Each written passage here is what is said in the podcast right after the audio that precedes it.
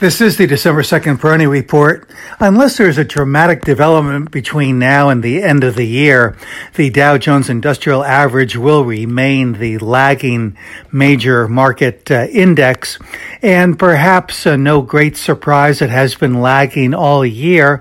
And I think part of the reason for that is that there's been more of a movement toward growth and a more, and more of a focus toward where there are earnings leveraged opportunities. Another thing to consider is that while the Dow Jones Industrial Average is up just 4.5%, the Dow Jones Transports are up by more than 14%, 14.61% to be exact. So this is an underlying confirmation, uh, Dow theory confirmation really, of the gains that we have seen year to date.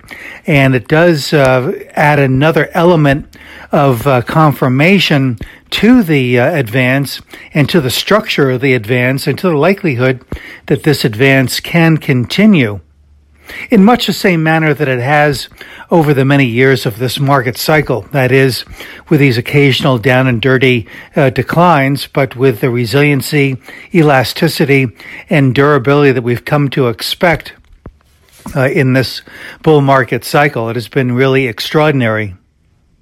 Apart from that, as I've been mentioning, it's it's the broad and diverse leadership that we continue to see playing out in this market.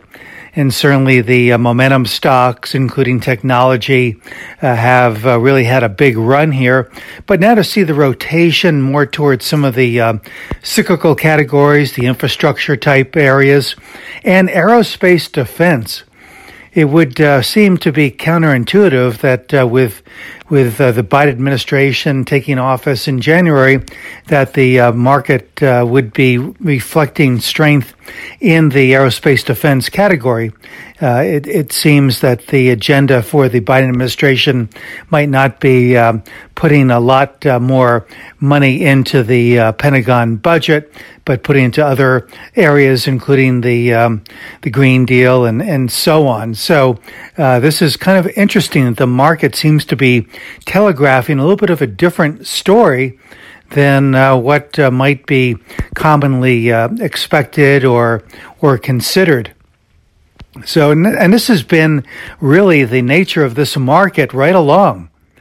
That uh, it has been telegraphing a little bit of a d- different story, a little bit of a different note than what the uh, daily headlines seem to be indicating or what the Wall Street consensus view seems to indicate. And I think when we see that, and we have seen that over the years, over the decades, it has really uh, indicated a very exciting market potential. And I don't think that this one is any exception in that regard.